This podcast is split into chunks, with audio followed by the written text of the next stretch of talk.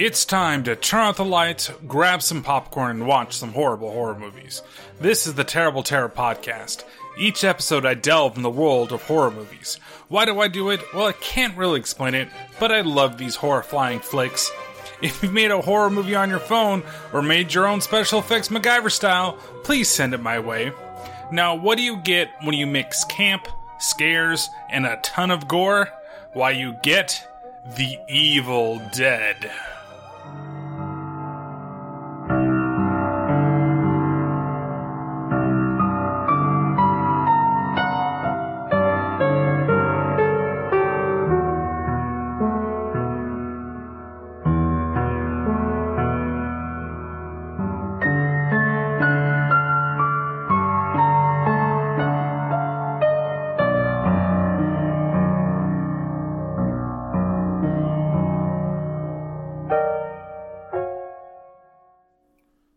Hello, everybody, and welcome to another episode of the Terrible Terror Podcast.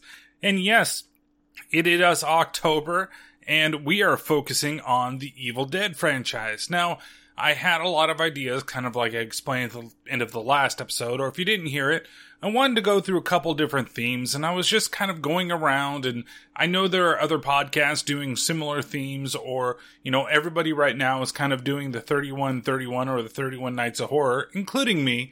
And for that, I have a specific theme that I wanted to do, which was 80s horror.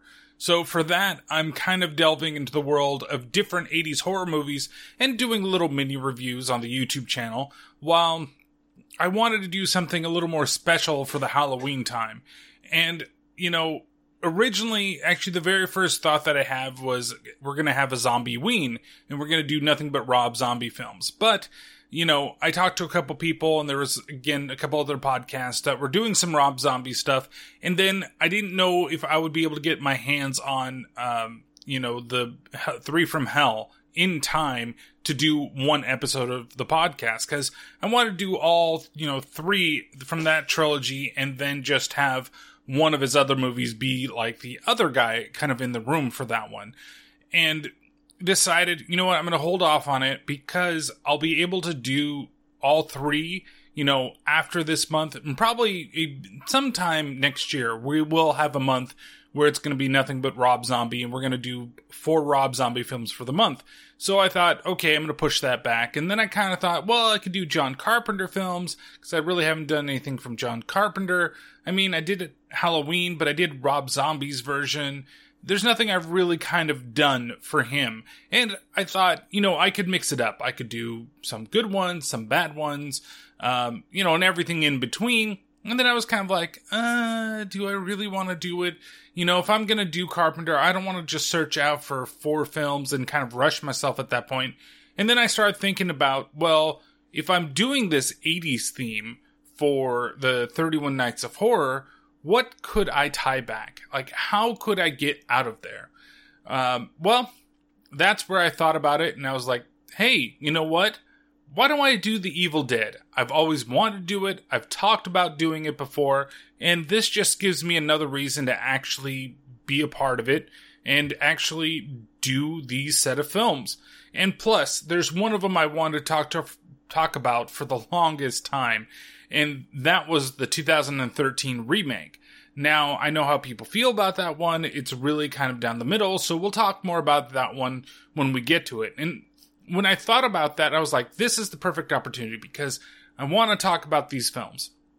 Because this is a franchise that I absolutely love. It was probably, I would almost say, one of the first set of films like that I remember being allowed to like kind of go to, kind of watch that were overtly gory. And some of them I have, like, I only saw because other people had really been into them at the time. And while there are a couple that are a little, I don't know how you want to say it, uh, weird, you know, there's definitely one of them that's my favorite, mostly for nostalgia reasons. But there were, it's a franchise that it's one of the first that I can remember that I have a central figure that I am really like in love with is kind of the weird thing to say, but I really like the character of Ash.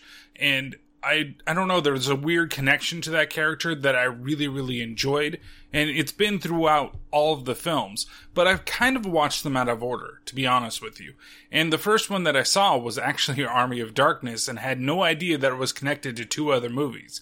And then I kind of went backwards. I then saw uh, Evil Dead 2, and then I saw The Evil Dead. So it was really weird when you came to this film, and the first time that I think I saw The Evil Dead was, oh god, I want to say like sophomore year of college was the first time I had ever seen it. And and I think that was way too long to wait. Like I understand it came out in 81 and that's a film that's, you know, I was way too young to be watching any type of movies at that age. But really I feel like the way that I've kind of gone through the series that it should have been a movie that I saw almost directly after I saw Army of Darkness.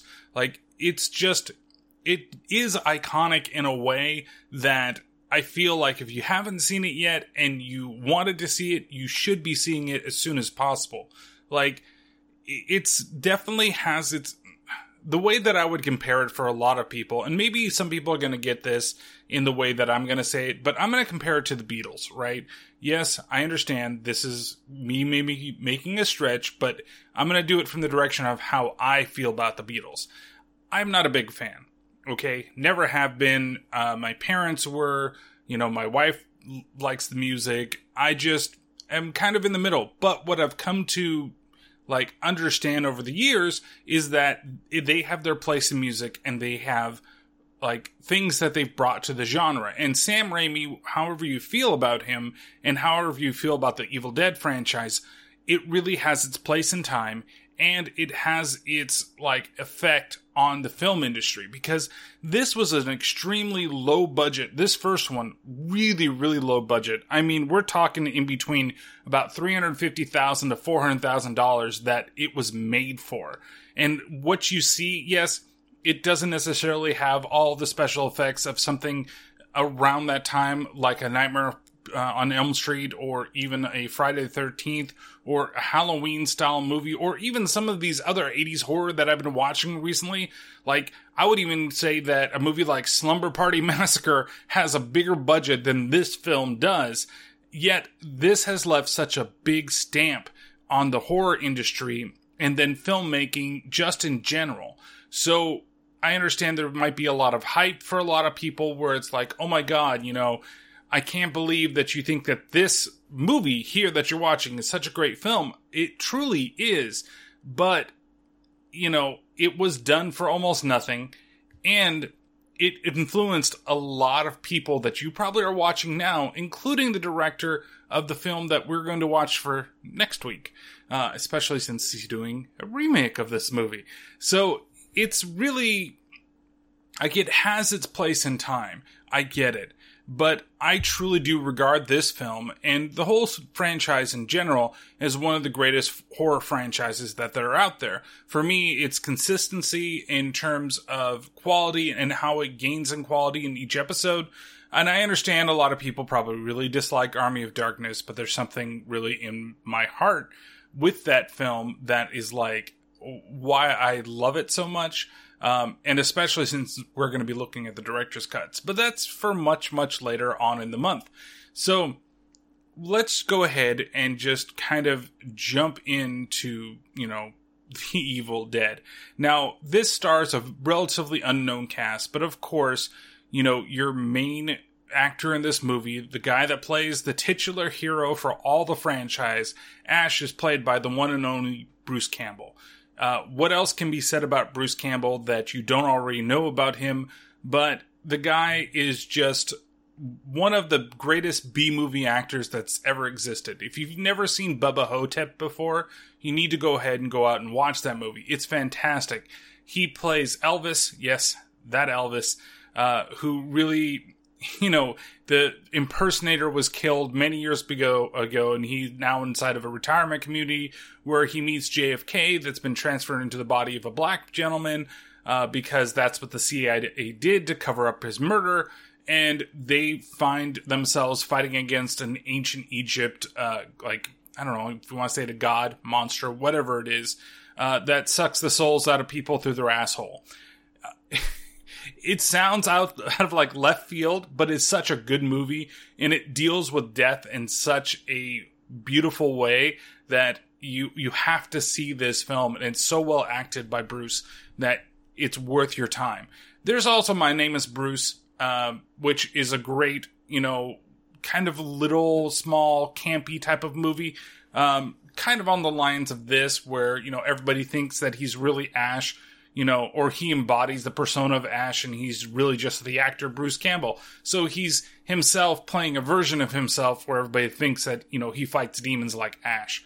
Uh, that's a very good film as well. And then, you know, he's done a lot of like little things. He was in Congo. We already talked about him in Congo.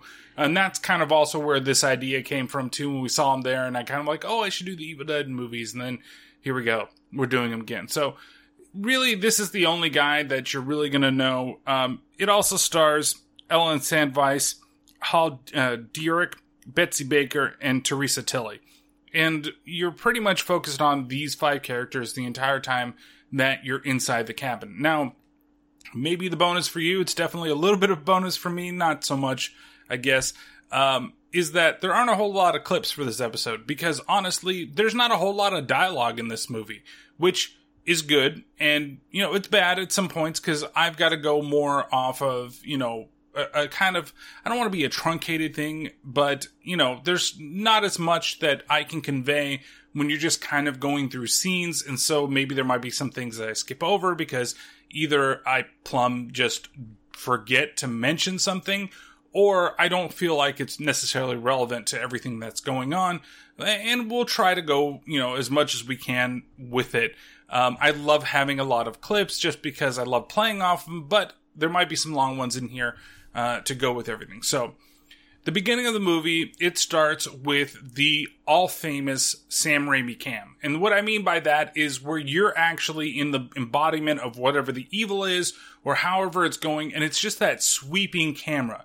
And it's constant through the Evil Dead movies. You'll see it all the time. And you see it in a lot of movies nowadays where the evil entity, whether it's a spirit or it's a monster or whatever, you're from that perspective but it like kind of moves and travels fast and it's traveling through the forest and it's making its noise as it's going along and you see the cabin that's in the woods that these people are going to be heading to but it basically follows up into everybody all the teens that are inside the truck well i don't know they're not necessarily teens i could say they're teenagers but they're more like students they're michigan state students so they could be in their like 20s they could be college grads that are just trying to get their you know their masters or their PhD or whatever, whatever the fuck they are. They're a bunch of kids in a fucking car. What the fuck do you want from me, okay? So they're all in a car, they're singing, and of course, something happens when the evil takes over the wheel. gone six months and I got the fear after all the songs that we've sung together after all the sweet and all the. If I knew where you were, well, I would surely inform you that. But every night, don't you sleep on your right, don't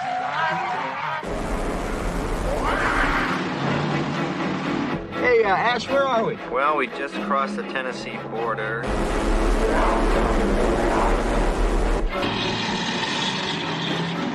Which would put us. yeah.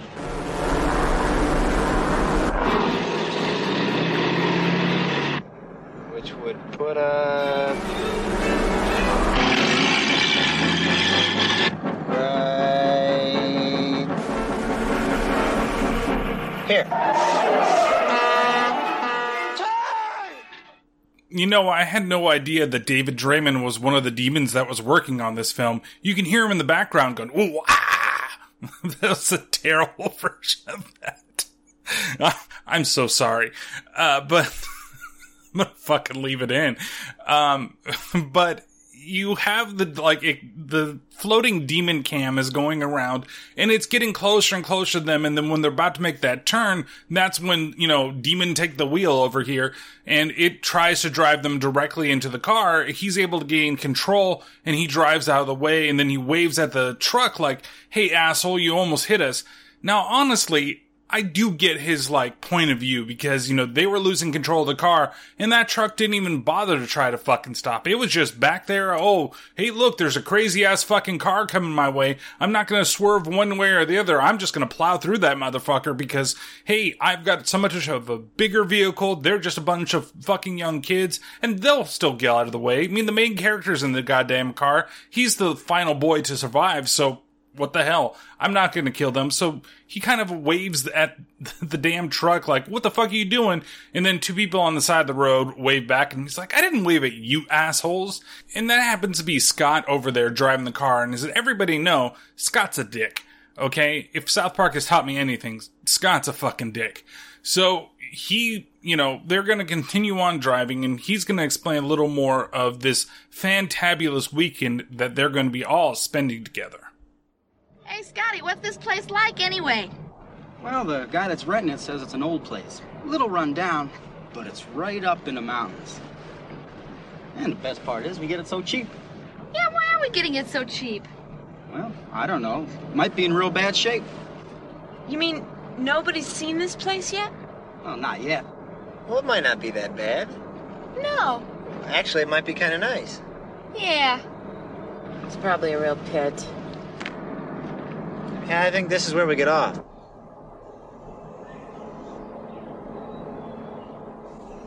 This is the bridge we're gonna cross. Jesus Christ, the whole thing's falling apart on us. Don't let the noise fool you, girls. This thing is solid as a rock. Solid. Solid like a rock. No, that bridge definitely is not. It's falling apart, and the car almost gets caught falling through the bridge. Well, one of the tires does. Now, what I really do like about this scene, kind of going at the end of the bridge scene, is you kind of get an automatic connection to the characters right from the get go. Like, you like all the characters. They all have a good rapport with each other, you know, and maybe it's because I've also seen it so many goddamn times that I understand where the character's gonna go towards the end of the movie, but it definitely like they're trying to bring you slowly into them. You don't know that Scott's quite the dick just yet, but he has a little bit in him and the way that he's acting and the way the mannerisms he's doing.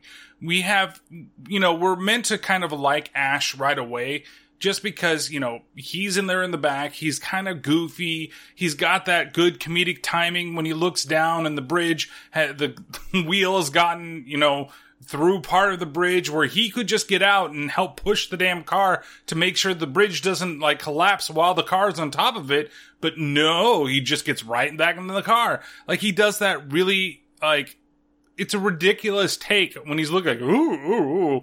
like what what's going on you know uh, it's almost like he's a weird personification of like Shaggy, right? He has that type of like scarediness, and that's something that you'll know about this version of Ash throughout the movie is that for the most part, he's scared as shit. Like, he's not a brave fucking man. And you get that right from the beginning of the film. You know that that's probably going to affect him at least at some point later on in the film.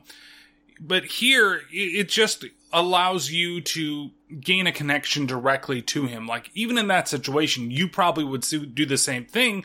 You've got a car full of people. You're trying to assure them that, hey, everything is okay with the bridge. And then all of a sudden, your car actually goes through a piece of the bridge and a bunch of the bridge underneath is falling directly into the water. And you're just like, ah, oh, it's, it's fucking nothing. Don't worry about it. Just keep driving. Everything will be fine. So they go over the bridge and they eventually get over there to the cabin. And while in the cabin, they're basically setting up, they find that the keys are on the top of the door, uh, and they let themselves in. Everybody kind of goes to their own rooms, and we see that Cheryl, she's sitting down in one of the rooms, and she's drawing a clock that's on the wall. While she's sitting there and she's drawing the clock, all of a sudden the clock stops. And what I like about this, and maybe it's a spoiler for other parts in the movie, but the clock, it never moves until the ending of the film. It never gains any type of momentum as you're watching the film. It just locks into that position while she's drawing on the paper. And what she's drawing, of course, is the Book of the Dead but it doesn't really look like anything. Like you can see it looks like there's like an outline of like a box and there's a little bit of like 3Dness she's trying to do.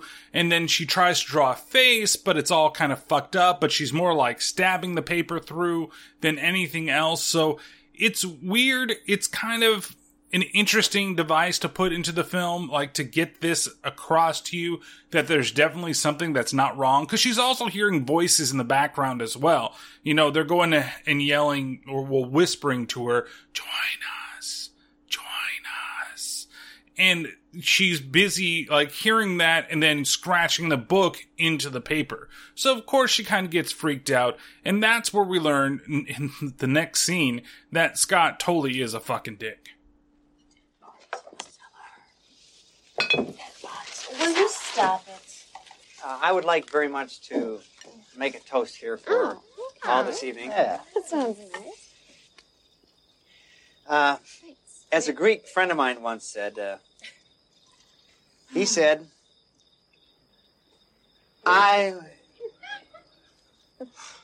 Oh, okay, okay, okay. Nis, nis. two, two, Two tarim. Which means Party down!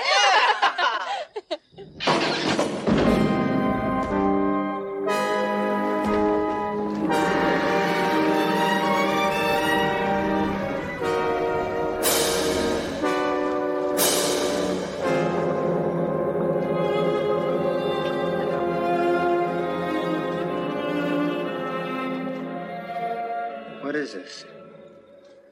Whatever it is, it's still down there. I don't like cellars. Let's just close it up. It's probably just some animal. An animal? An animal?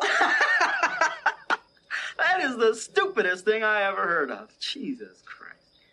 There's something down there. maybe it is just some animal.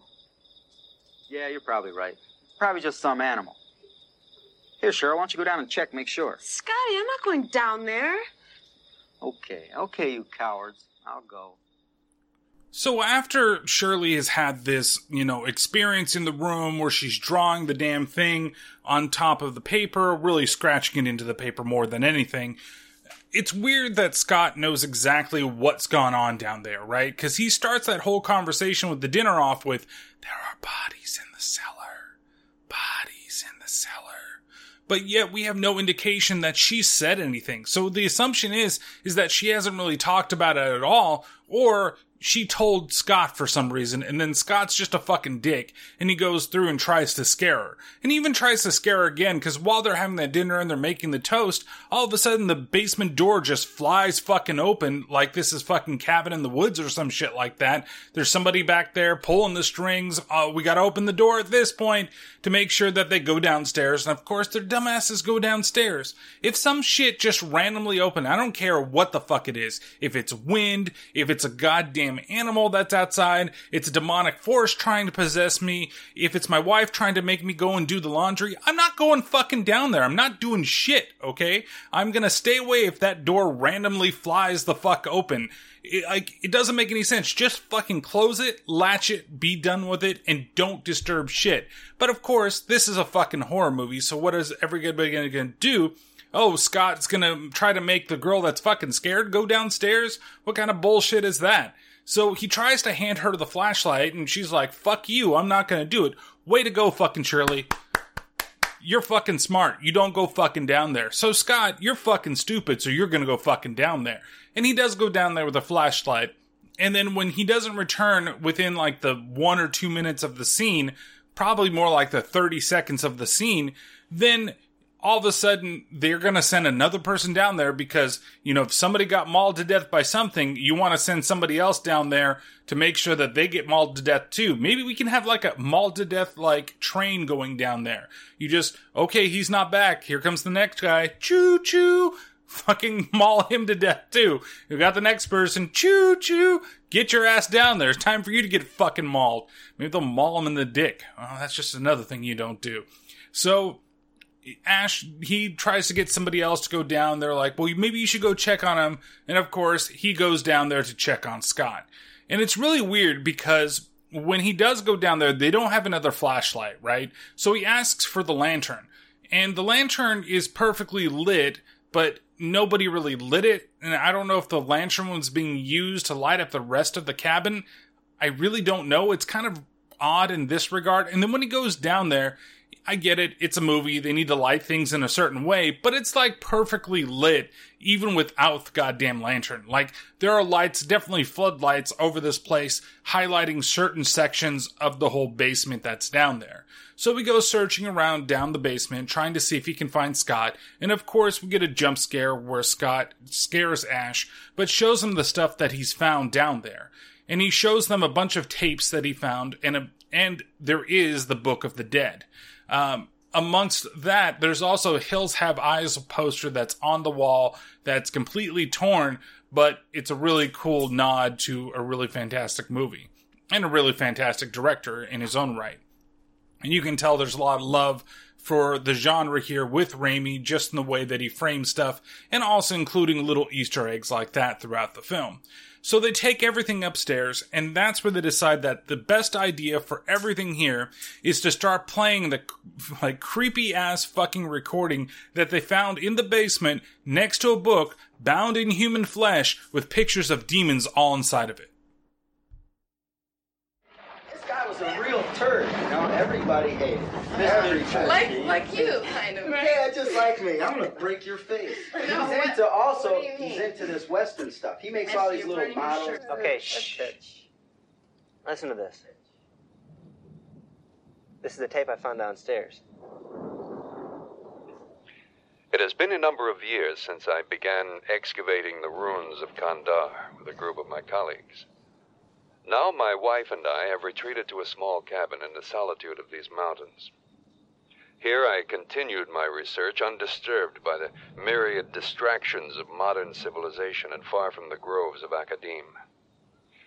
I believe I have made a significant find in the Kandarian runes, a volume of ancient Sumerian burial practices and funerary incantations. It is entitled Naturom Demonto, roughly translated Book of the Dead. The book is bound in human flesh and inked in human blood. It deals with demons, demon resurrection, and those forces which roam the forest and dark bowers of man's domain. The first few pages warn that these enduring creatures may lie dormant but are never truly dead. They may be recalled to active life through the incantations presented in this book. It is through recitation of these passages that the demons are given license to possess the living. Hey, what'd you do that for? It's just getting good. I just don't want to hear it anymore, that's all. Scott, come on. Throw man. Hey, come on. I just want to hear the rest of it. No big deal. Tatra amistrobin hazarta. Tatir mano mansizon hazan sobar. Samanda robza. Dar his hiker dans de rodza. Ganda. Shut it off. Kanda. Shut it off. Kanda.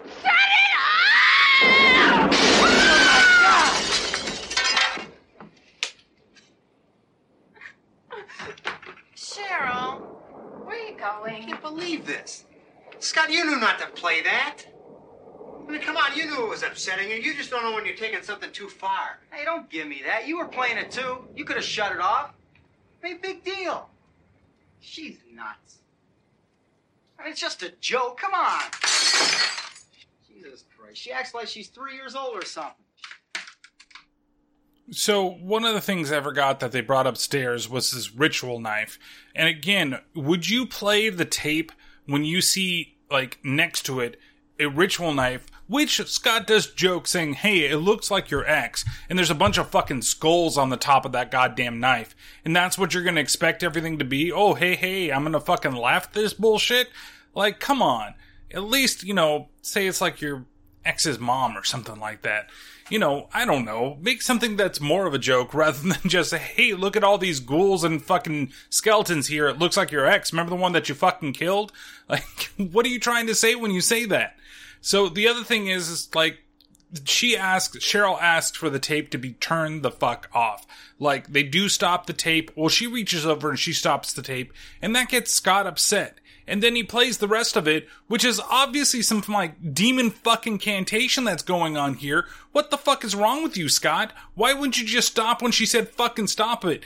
Like, she's grabbing her fucking head, she's screaming a lot, and you still won't do shit? And then you look at Ash, oh, you would have played the whole thing. He wasn't playing the tape any fucking further. It was stopped. He left it alone. That's his fucking sister. You're gonna listen to your fucking sister, you're gonna be like, alright, you know what? Even growing up, okay, when you, your sister does something fucking stupid and ridiculous, and I should know because my sister did a lot of stupid fucking ridiculous things, as I did probably in her eyes, but at some point, you just have to let some shit go. Like, if they want you to stop doing something or they want one of your friends to stop doing something, you say, hey, dude, you know, stop this shit because it's fucking bothering her. And that's what's going on here. Stop this shit because it's fucking bothering her, but instead, no, he's got to be a big fucking dick and he's got to be the one that's right because he's having fun learning about demons and fucking bullshit like that and weird satanic rituals that are gonna fucking rouse a fucking demon. He goes ahead and plays the tape and guess what he fucking does? He brings a fucking demon to life. You see it outside, the ground starts breaking open, the red lights pop up. That can't be fucking good. And of course he's not seeing it inside, but again, you're playing a tape next to a book wrapped in human fucking flesh. Are you that fucking stupid? Yes, you are that fucking stupid to just go there and, and try to, like, come on. Like, really? We were in these ancient, you know, cacodemon ruins, whatever the fuck they're called. Uh, not cacodemons. Uh, that's completely a different movie, and that's a Kevin Smith joint. But nonetheless, we're we're here with all these things and there's all this ritual shit that's going on and yet I'm going to go ahead and just play the rest of this fucking tape instead of just let things fucking go. But then again, it wouldn't be a fucking horror movie if somebody didn't do something really fucking stupid. So the tree crashes through the window and everybody's fucking upset. So it's time for everybody just to go to bed. Let's just go tomorrow morning. Everything will be okay. We won't have to worry about it. But of course, there's an outside shot and you see that the moon, it's slowly being covered with blackness. It's not clouds. It's not anything like covering it. It is literally looks like it's filling up with like a dark ink. It actually is one of the more pretty shots in the film. And it's one of the more poignant shots, which does get kind of reused a little bit later on in the film as well. So we're outside, and now all of a sudden, since the demonic force has been arisen, we've got the demon camera back up and running. And the demon camera is outside, and it is a fucking peeping Tom. Like all it's doing is fucking looking in on everybody as they're fucking changing or doing whatever. They make sure to go over into one of the rooms where Scott's girlfriend, she's there. She's the only one that gets anything out. And they make sure to focus in on that shot because the demon hasn't seen any type of titty in any long time. I mean, it just came back from the dead. I guess if that's what you were into, that's probably the first thing that you want to see. Before the demon starts really looking in on everybody, though, we do get kind of a heartfelt scene between Ash and his girlfriend Linda, and we see that he's presented her with like a gift. What it kind of looks like he's preparing himself to do is like propose to her, but then it's like some shitty fucking magnifying lens like necklace where she looks like, oh, it's very nice. It's like, bitch, you know you're just saying that. You know that's a piece of shit gift, and that was just something that you could afford on a fucking student salary, so you're just being nice about it all because you love him, okay? You know, if it was anything else, if it was like an engagement gift and it, there was only one fucking stone on that thing, you'd be fucking pissed. Would you still accept it from Ash? I probably would accept it from Bruce Campbell. You know, we could live a long, happy life together, you know, chin and husband. Everything would be great. Uh, but it's one of those things that's just like the scene leading up to it, like her getting the gift, is exactly like another scene that happens later in the film where he is like peeking and then like pretending to be asleep and then peeking and pretending to be asleep. And it's really playful in the way that he's doing it with her. And eventually she does catch on that he is awake you know because he he sends her to go do something. And then when she comes back he's like asleep with the gift hanging out there and honestly it looks like it was set up to be like an engagement type of question but it turns out it's just a shitty necklace so from here we go over to Cheryl after we pan the different rooms, right? So after they finish their gift giving little thing and they're going to bed for the night, they pan to the middle room and that's where you go ahead and see what's her name's boobs. And then you go over to Cheryl's room and she's the third wheel in the entire situation or fifth wheel, I guess, because there's two couples and then her. But she's got her own room and she's getting ready to turn in for the night and she starts hearing noises again out in the forest. So what does she do? Does she just chill inside a room and just wait for n- morning to come, take a nice little uh, siesta and make sure that she actually gets a good night's sleep? Or does she throw on a robe and go outside and have shit happen to her outside? Well, if you said option number one, you are completely and utterly fucking wrong because you know what type of movie this is. Come on. Of course she's gonna go fucking outside. And it's, this leads to probably the most memorable scene from the movie and probably the worst scene from the movie. Um, again, this is, it's 1981, so I could make 1981 jokes if I wanted to, but I'm gonna be pretty civil with this one. If you really want to know what the joke was, just hit me up, and I can tell you on the side. Um, but she goes outside, and that's where she hears more voices in the woods, and then oof, the rough stuff happens. I know someone's out there.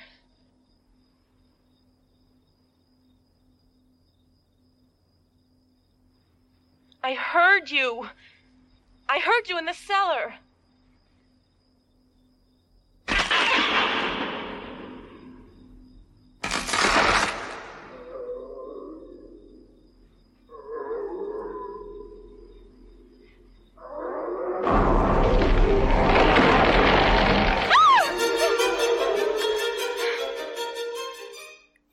So this is where Cheryl gets attacked and raped by the trees. The demons possess the trees, they wrap her hands and wrap her legs. It is pretty graphic and pretty brutal to watch, even in nowadays times.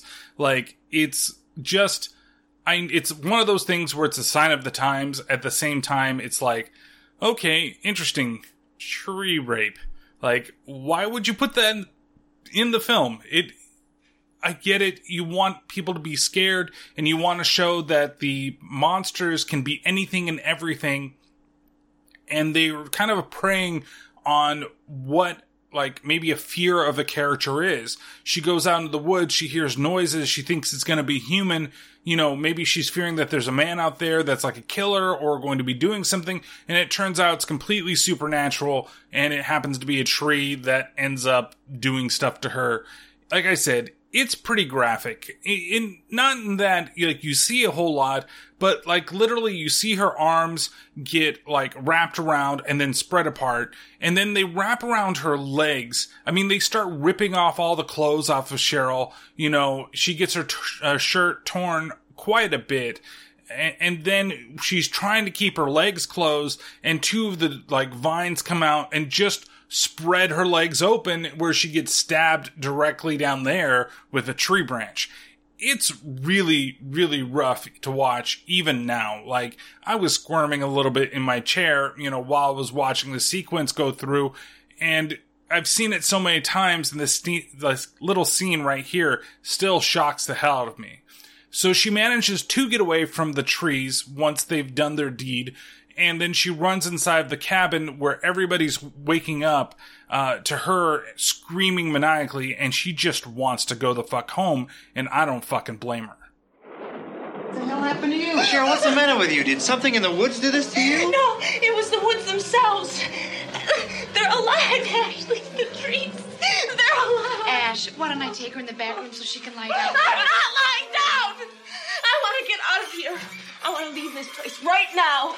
Right now, Ashley. Wait a minute. I sure as hell am not leaving any place tonight. Cheryl, Cheryl. Look, Cheryl, there's nothing out there. Trees do not attack people. Ashley, will you drive me into town or not? What, right now?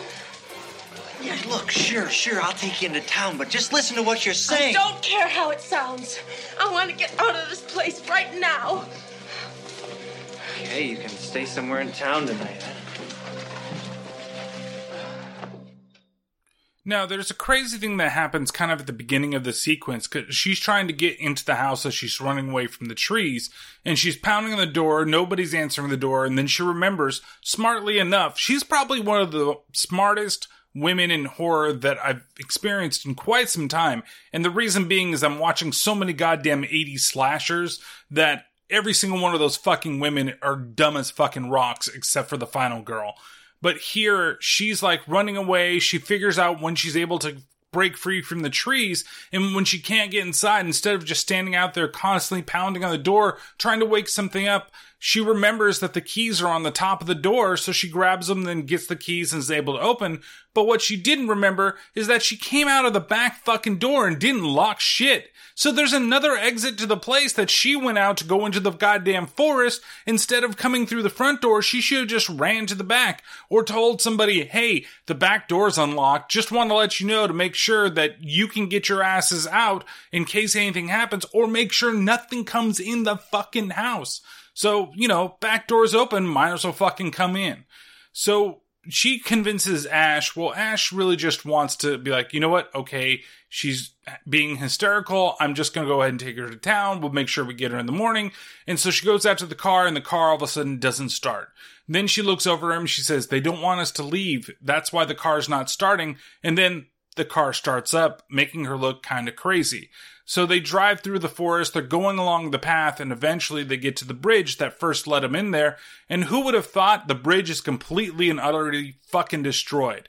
Like, Come on, guys. You knew the bridge was already fucking falling apart as you were going across it. How did you not think that it wouldn't be standing at this point? And of course, it's not just because it's a piece of shit and nobody maintains the thing, especially since there's a house that looks like a goddamn piece of shit that's in the middle of nowhere over here. That's definitely not being like kept up, but somehow some way, it has fucking electricity. That's what always bothers me about this goddamn movie. Is like in the beginning when they sit down to have dinner, they're making fucking margaritas, yet they have like lamps everywhere and they're using the fire, but they never reference the electricity of anything ever fucking again. Where are the fucking power lines? Is it an underground power line? Is it coming from the sky? Is it being fucking Uh, what is that key power to where the fuck it is when you have wireless charging for your fucking phones like how does this place have any power and it only has it for that one small section of the movie the rest of it's all powered by fucking fire oh boy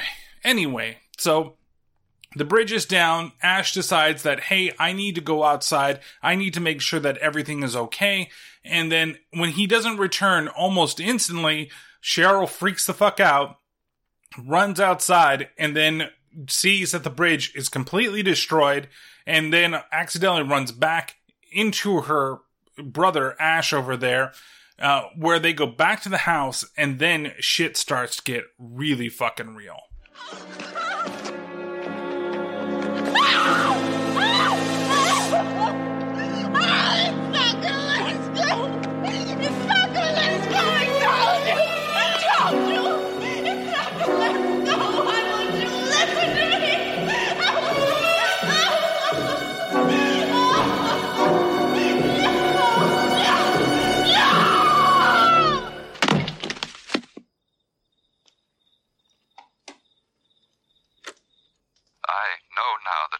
has become host to a Kandarian demon. I fear that the only way to stop those possessed by the spirits of the book is through the act of bodily dismemberment. I would leave now to avoid this horror, but for myself, I, I have seen the dark shadows moving in the woods, and I have no doubt that whatever I have resurrected through this book is sure to come calling for me. Okay, uh, let me think. Um, it's a seven. What suit? Um, diamonds. Uh, no, no, wait. Um, hearts. Oh my God, seven of hearts. You're right. hey, Ash, I guessed the card right. Yeah, truly amazing, Linda. I don't know. I don't know, but I think it's really some sort of extra sense or something. You know, like ESP. Okay, try this. Okay. Um, it's a seven. I don't believe it. Of spades. Queen of spades. Four of hearts. Eight of spades. Two of spades. Jack of diamonds. Jack of clubs. Why have you disturbed our sleep? Awakened us from our ancient slumber. You will die like the others before you. One by one, we will take you.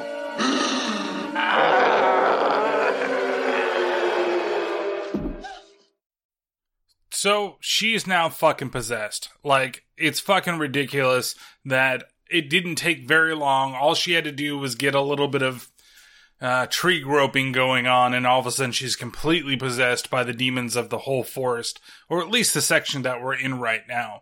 It's kind of ridiculous when we lead up to everything, especially with Linda with the whole card thing, okay?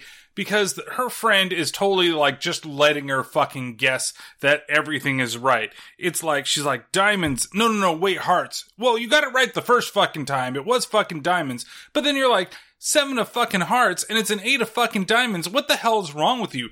Just tell her, dude, you do not have ESP. But of course, then they get fucking freaked out when, you know, Cheryl over there fucking turns and starts floating in the fucking air. We also have Ash. He knows that something is really weird going on, so he wants to listen to more of the tapes and kind of get more information of what's kind of going on in the area. So he's busy there, like really uninterested what's going on, but he does learn that he had to, the dude had to kill his wife, and the only way to do it is to dismember them. So what the fuck have we turned into? Fucking Dead Space now? We got necromorphs fucking walking around everywhere. But no, this is probably where they got some of the idea for that game from, came from this movie. It's really weird when you think about a couple of these things because you're really not sure where somebody might have gotten the idea for something like that. And boom, it's very easy to find out that, hey, they definitely were influenced by this film here. So Cheryl, she starts floating around and starts attacking everybody. Well, first, before she really starts attacking people, she collapses at that point when she finishes it. And Ash decides to go over there and walk over there, make sure that she's okay, because hey, it's his sister. He wants to make sure that everything is alright. So while he's over there looking at her, she's slowly reaching over for a pencil. Linda is also coming over because she's worried about her friend too. Whether or not it's Ash's sister, that's still her friend. So as she gets closer, Cheryl, she takes the pencil, and the one thing that I hate, and I mean absolutely fucking hate watching when it comes to violence on anything, are things going into people's feet. I joke about the whole dick thing, man. You know, you don't shoot people in the dick, you don't stab them in the dick, you don't maul them in the dick, you don't do a lot of things. You know what you really don't do? You don't do anything to a person's feet. I hate it. My feet are just, they're aching right now because I'm thinking about the scene. I'm thinking about other scenes where you see the nail go into somebody's foot or, or even in Warlock, you know, when they had the, he took the, the thing and was stabbing into her foot at the end of it. And that wasn't even that realistic. Here, it just fucking drags. She stabs her in the fucking ankle with the pencil and she is just, oh, digging it in and turning it and twisting it and just the blood is coming out and it's the first like real like gory gory scene that you get to see in this film and it's just so like fucking it's brutal to me i have a hard time fucking watching the scene just because my feet even right now my ankles they're just on fucking fire because I'm empathetic to that pain right there. Like I can feel it just in my feet. If I look down, I would almost think that my feet were just bleeding and gushing blood like Linda's were. So while they're able to stop her from stabbing through Linda's feet, she starts trying to attack everybody and he ends up flipping her and tossing her directly into the cellar to where Scott gets on top of the uh, door and is able to latch it shut with the chain. And now we got Cheryl from the basement trying to break the chains and basically taunting them. They take Linda and they put her into the other room and they basically try to get her some rest and stop the bleeding from happening. And that's when we come back into the living room and we hear more about what is really freaky about Cheryl. Ash, I think we ought to get out of here. Yeah. Still have a few more hours before morning. I don't think I can wait that long. You have to. We all have to. And then in the morning, we'll get in the car and we'll take the bridge. And. Does she keep making those horrible noises? I don't know!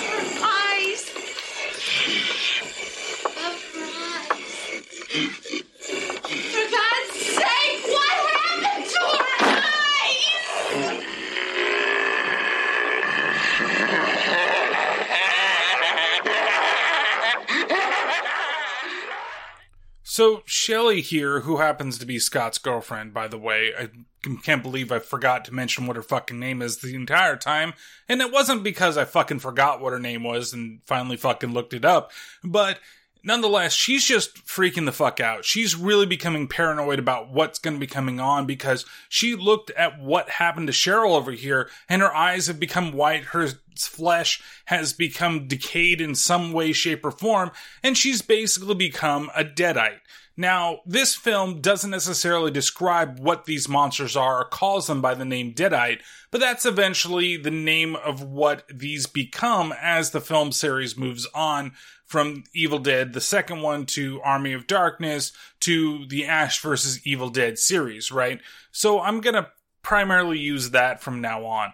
So instead of like the Kara demon or whatever it's called, whatever they give it, but it's a deadite is basically what this is. So she's become a deadite. Uh, Cheryl has, and now she's locked in the basement. Scott tries to comfort Shelly and takes her back to the room, and then he comes back out, you know, basically to check on everything that's going on with uh, everybody else and to try to find something that they can do, basically what may have happened to Cheryl. And to make sure that Linda that she's okay. While Shelly's in the room, she's attacked by a deadite that busts through the window and basically possesses her at that moment. Scott hears her yelling, runs into the bathroom, is unable to find her, well, first in the room, then in the bathroom, and then he's attacked by poor Shelly, who has been turned, and basically they tussle around the room.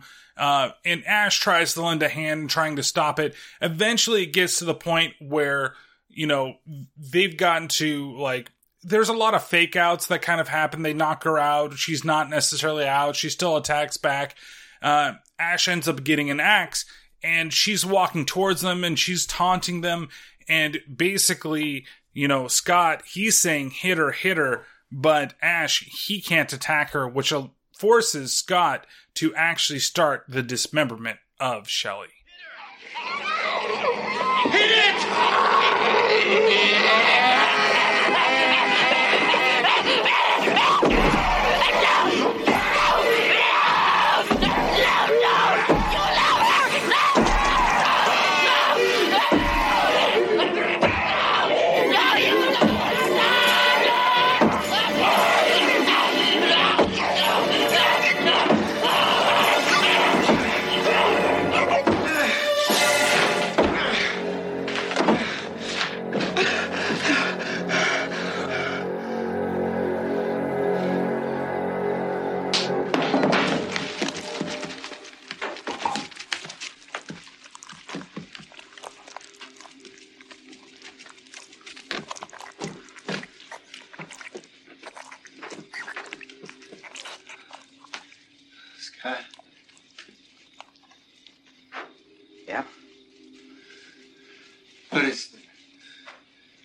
What are we gonna do? We're gonna bury her. You can't bury Shelly. She's a she's a friend of ours. Ah, she's dead. Shelly's dead. We got a barrier now. The whole sequence is really fucking ridiculous. And there's some really good parts to that scene. One of the things I really love in that scene is the fact that, you know, Cheryl, she's watching her possessed self, is watching from the basement, and she's just giddy the entire time, especially every time Scott gets it or Ash gets it, whether they're thrown into like a shelf. There's one point where, you know, Ash is thrown into a shelf, like I just said.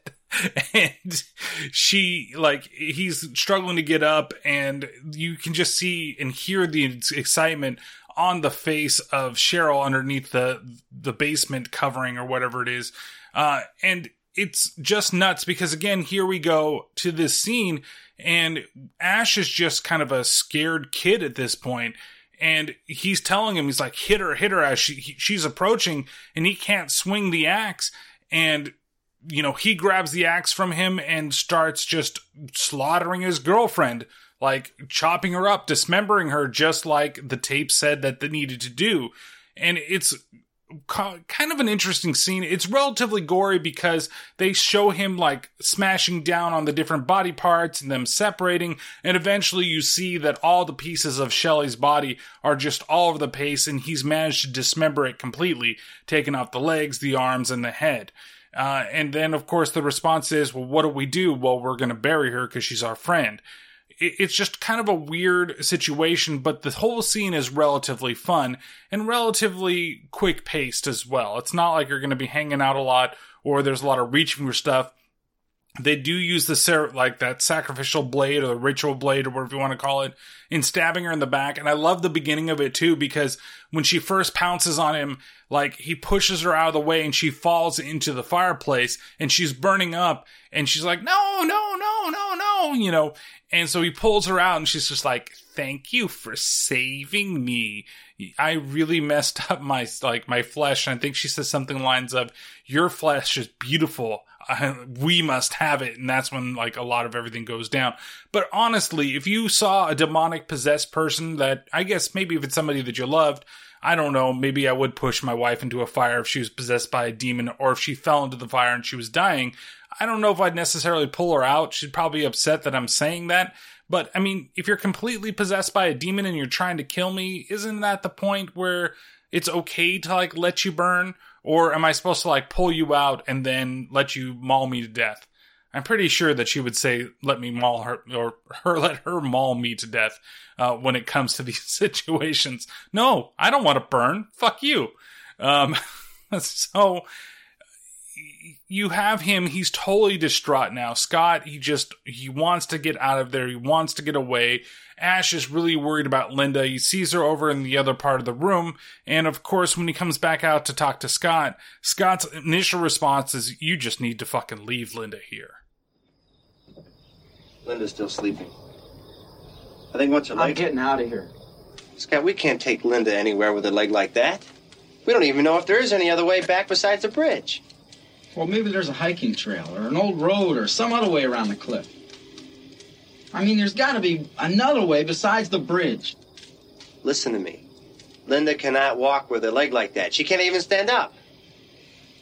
Well, then we'll leave her here uh, until we can send somebody back. What are you crazy? Look, I'm getting out. I don't care what happens to her. She's your girlfriend. You take care of her. I'm getting the hell out of here right now. So Scott leaves to try to find a way out, and Ash, so distraught, goes over and checks in on Linda. And Linda has now been like, she's still in- incapacitated, you know, and she's laying there under the blanket. So he lifts up the blanket and he sees her ankle. It's still with the giant hole, but all of a sudden, like a plague, it just spreads up her leg and she becomes a deadite now that she has, I guess, an open wound, that's the way that she's being able to be infected. I'm not exactly sure how they're doing it, but I really like the stop motion effect that happens there when you see her leg slowly get infected, or I guess it's relatively quickly get infected by uh, the madness that's going around. And so she starts laughing. He starts backing out of there like Homer going into a bush. And then all of a sudden, you know, we hear a little bit from Shelly, or not Shelly, but Cheryl under the stairs. All of you will be like me. And then who will lock you up in the cellar?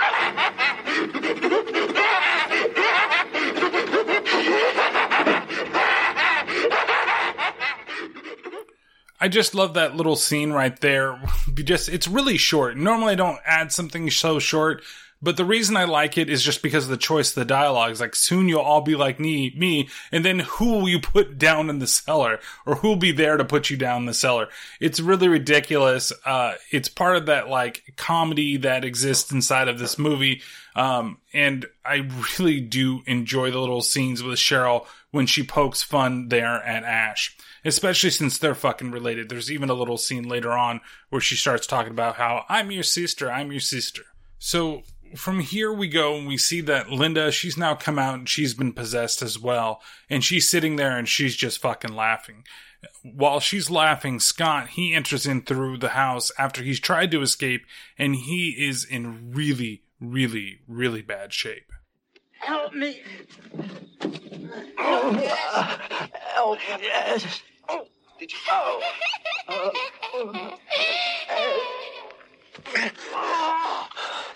Oh, Scotty, you're gonna be okay. You're gonna be just fine. You'll see.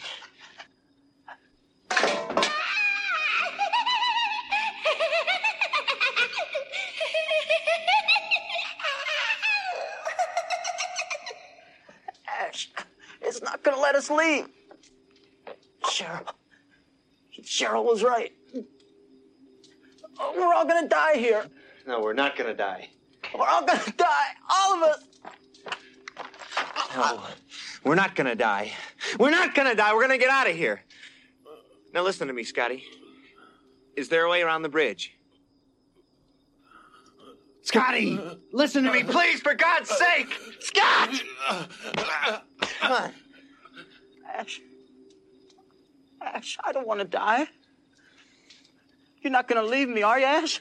Are you? I don't want to die. You're not going to leave me here, are you? Are you, Ash? Scotty, now come on, listen to me, for God's sake! Is there a way around the bridge? There's a way. The trail. But the trees, Ash. Hey, no. Don't you see, Ash? They're alive!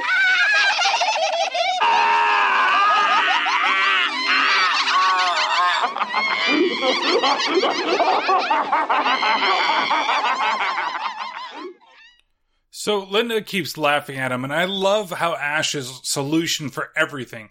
When anything is going wrong, whenever he needs to get somebody back to the senses, he just fucking slaps him.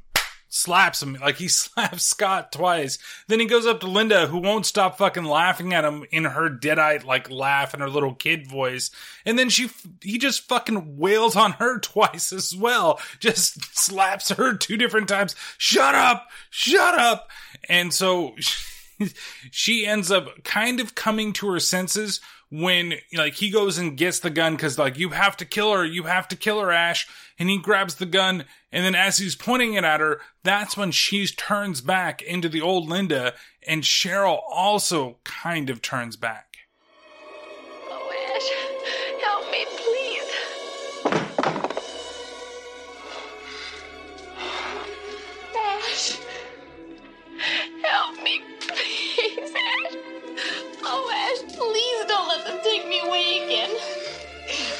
No, I, I won't. I won't, I promise. Ashley. Ashley, help me. Let me out of here. Ashley? Ash, help me. Let me out of here. I'm, I'm all right now. I'm all right now, Ashley. I'm all right. Unlock this chain and let me out.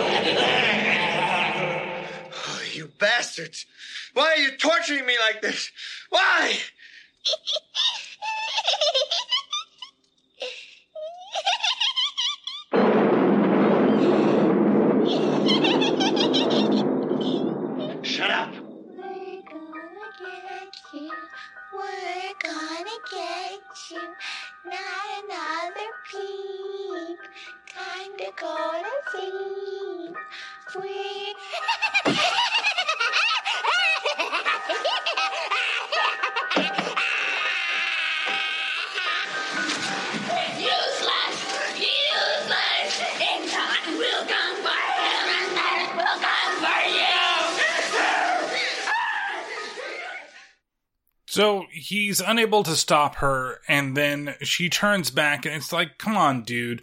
Are you that fucking stupid? I get it. You think that maybe something might have changed. Maybe they released possession of her. Hell no, because even after everything is said and done, he goes to unlock the fucking basement with Cheryl down there, and she's like, Oh, come on. Everything's okay. I'm your sister. I'm your sister. Everything will be okay. I don't know why she got this accent all of a sudden in the middle of nowhere, but she's got it. So don't worry. I'm going to be nice to you. I'm not going to hurt you. I'm back to normal. Everything is fine. Ha ha! Like busts through with the hands and then tries to grab him and begins laughing at him too. And then Linda's turned back and she starts attacking. So he knocks her down, drags her outside, throws her outside, comes back into the house, and then she ends up coming back to the house and they struggle for a bit as well. He eventually stabs her with a ritual dagger that they have there, and then she knocks the fuck out. And, you know, Cheryl underneath the stairs over there, she is just laughing her ass off, and she's like, Oh, you can't do anything about it.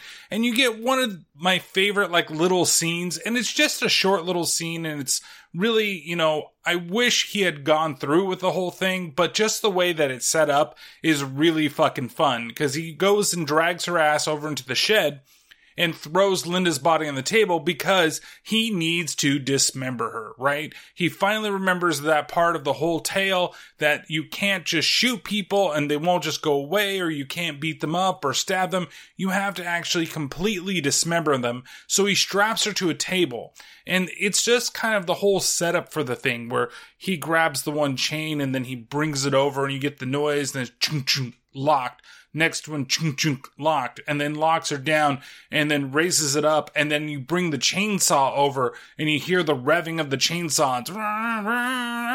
And then you see her come like it seems like she's going to come to life but he just can't bring it to bring it down and cut off her limbs and cut off her head.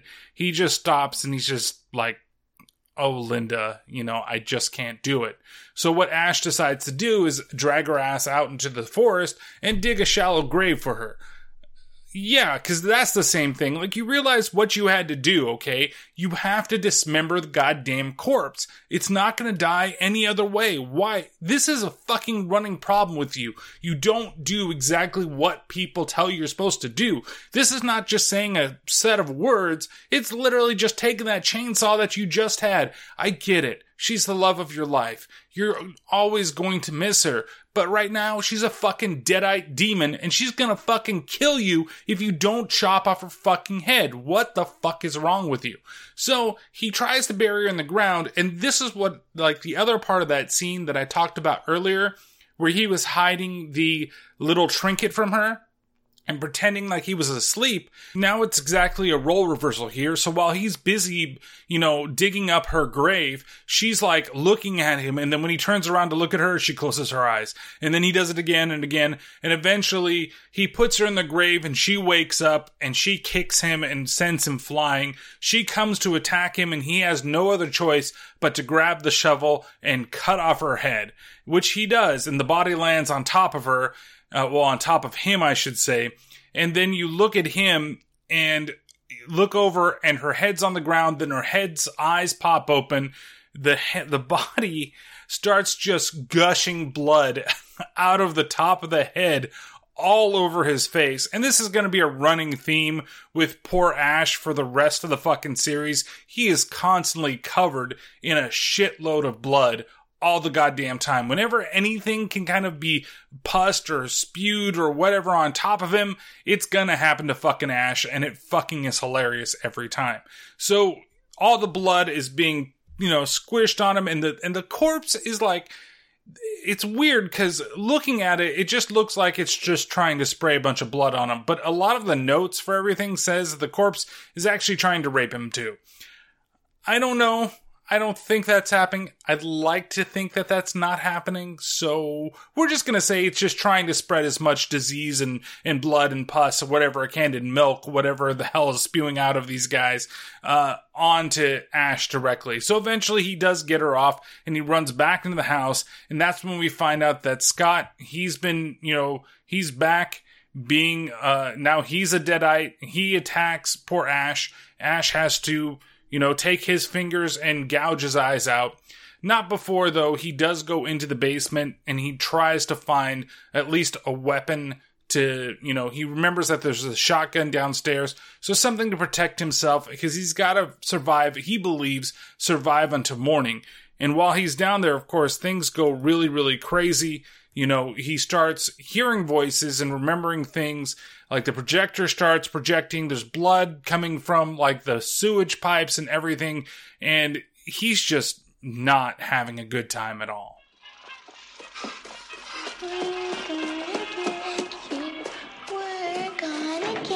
Shut up, Linda. We're all gonna die. Shut up. All of us. Shut up. Ash, how sweet of you. God forgive me, Linda. Through the act of bodily dismemberment. Hit her. I really love it. Hit her. I'll never take it. Hit it.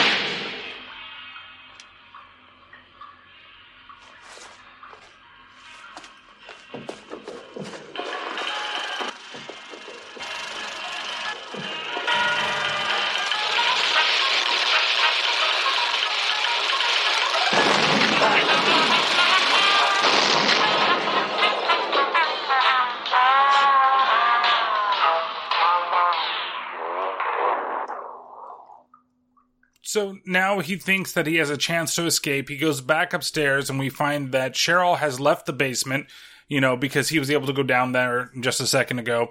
And the fact that Scott is once again back up and now attacking. So they're basically, he's getting tag teamed by the two of them. And he does shoot, you know, Cheryl a couple of times thinking that's going to stop it. But of course, she continues to attack him. Uh, like I said, he does, you know, press out Scott's eyes with his fingers. But again, Scott continues to beat the crap out of him. Ash is constantly getting the shit kicked out of him as well in this entire series. Like he's never really left to his own devices. He's always got somebody beating him up for whatever reason it could possibly be. So eventually he does get himself trapped on the floor. You know, he's about to be killed by poor Cheryl, the Deadite version of Cheryl, while Scott is holding on to him. And he's trying to grab the book because he notices that the book is actually has been caught on fire a little bit. And so it looks like it's actually doing something to the Deadites at the same time. So he thinks that if he can destroy the book, then maybe can stop everything from happening. So he tries and he's using the little uh, necklace that he bought for Linda because he kept that when he was going to go dismember her. And he's trying to throw it and basically hook onto the book, which honestly, I don't think would work. Like, it's not strong enough to pull that big of a book and that heavy of a book. But for some reason, it fucking works. I don't know how. I don't know why. It just does. And so he's able to grab the book and then toss it in the fire. And both Cheryl and Scott Deadites, they both completely melt in gory filled, like stop motion claymation. It's fucking awesome. I absolutely love it. Um, you know, I know I'm going through a lot of these like action sequences and stuff really quick, but it's hard to kind of, you know, give you an idea what it is when you really should be watching it. Um, but nonetheless, so he rises up, he looks at everything, he hears a couple of last words before he goes outside, sees the morning sun, and then there's a little bit of a twist ending here at the end of the film.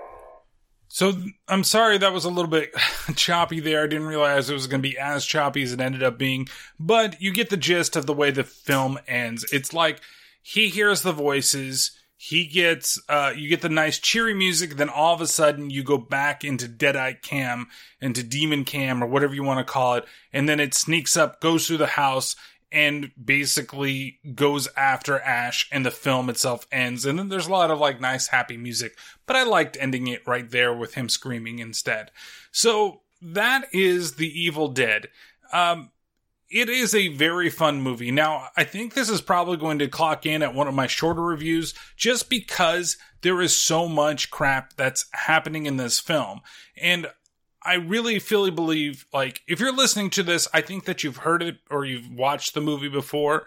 Um, and, you know, you can kind of fill in some of the blanks that are there, but you really do need to see the film. If you've never seen the film, I would totally suggest that you go see the film. You can go through it like this, but those specific scenes, especially like the way that everything is put together, how much gore is in this film with the budget that they have and how much they actually, and how well it looked.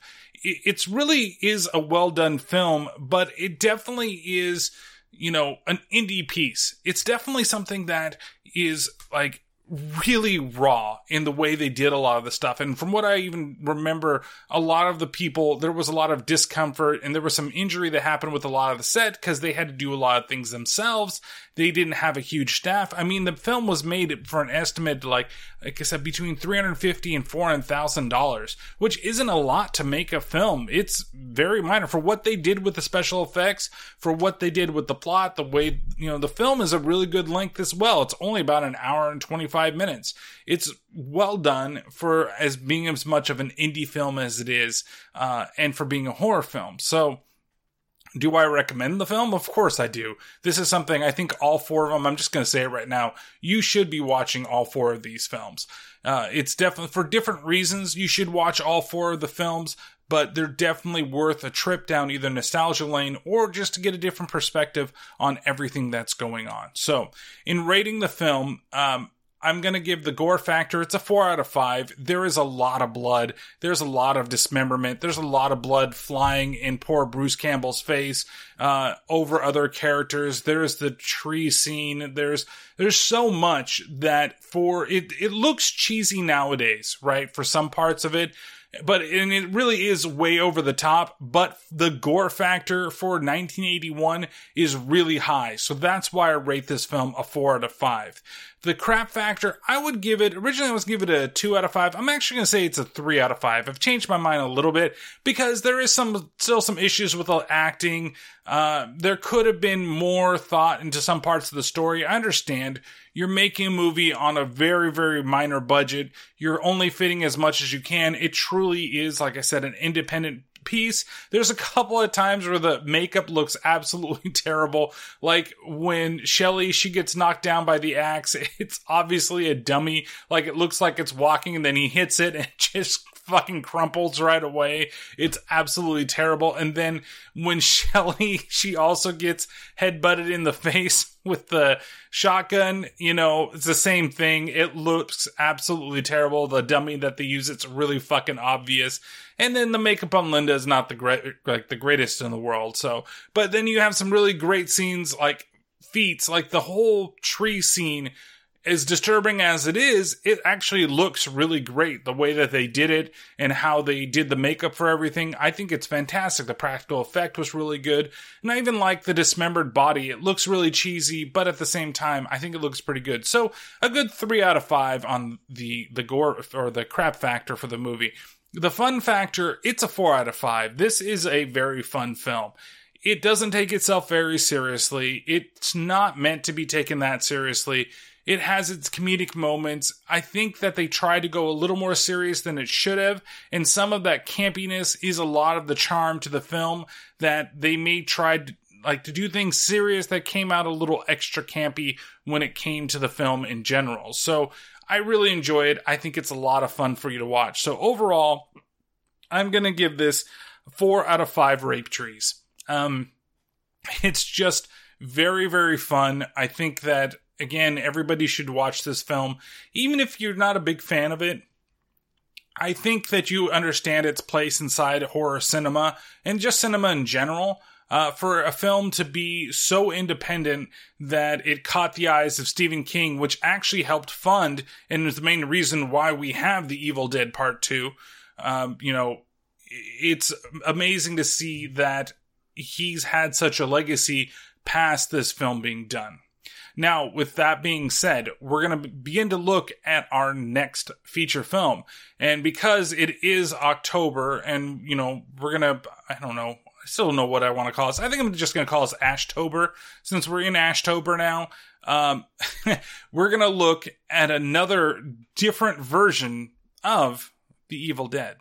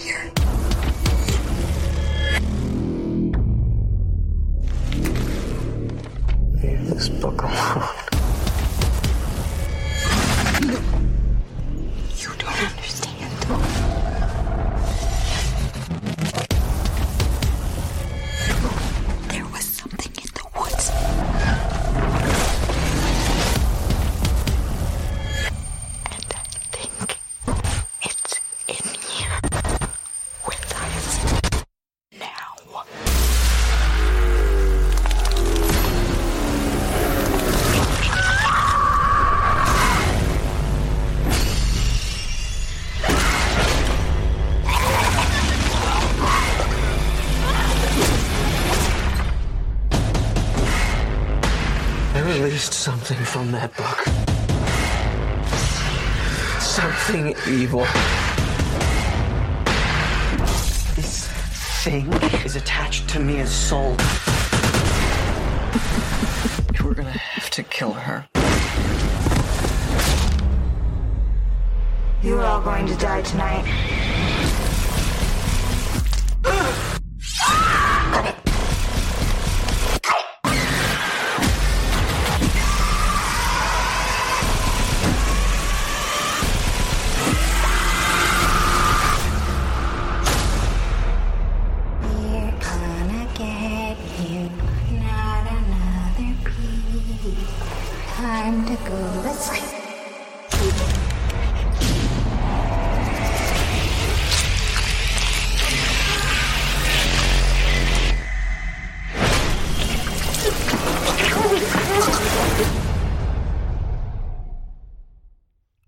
Right. We're going to look at 2013's version of The Evil Dead. And like I said before in the last episode, I am going to do a bit of a jump. Like a lot of people probably would have done the other two or done it in sequential order of when they were released. But really, I want to talk about that film and it being a direct sequel not necessarily sequel, but like reboot, sequel, redo, whatever you want to call it to this film because with The Evil Dead so fresh in your mind, it's going to be good to actually kind of talk about what they did and what they kind of changed or what the ideas were when we came to rebooting this franchise and trying to do something new with it. Uh, fair warning, I don't hate that version of the movie. Uh, I really do enjoy it. I think that there's a, I've said it plenty of times before, so, you know, you should know this already going into it, that I'm gonna take a, it's gonna be a fresh look at the film, because it's been, uh, I don't know, six years since I've seen it last. Uh, and the last time I saw it, like I said, was on a plane. And I'll probably tell that story once again. But, you know, that's just me. I like retelling stories, uh, like my father in that way. But it's, uh, it, it's going to be a lot of fun. Uh, and, and I really wanted to talk about this film a while ago, even with some people's kind of negative connotations on it. And who knows?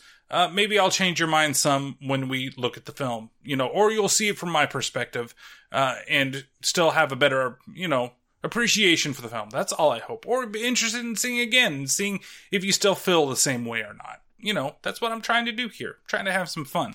And watch uh, the dog sleep on top of my wife over there on the couch. so, um, yeah, with that being said, I do want to uh, go ahead and give, you know, uh, th- thanks to everybody again for making this season uh, start off with a bang with Warlock.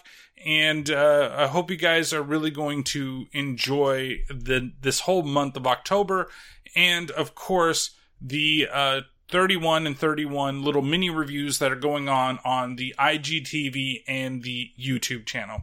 If you don't know how to find those, you can always follow me on things like on Facebook, uh, Terrible Terror Podcast on Facebook. You can also check out the Twitter channel at T underscore T underscore podcast. You can also check out uh, Instagram and IGTV, Terrible Terror Podcast, and YouTube, Terrible Terror Podcast. And that's where you're going to find all that stuff. So thank you guys very much for listening. Don't forget to go check out Evil Dead, and we'll see you next time. See you later.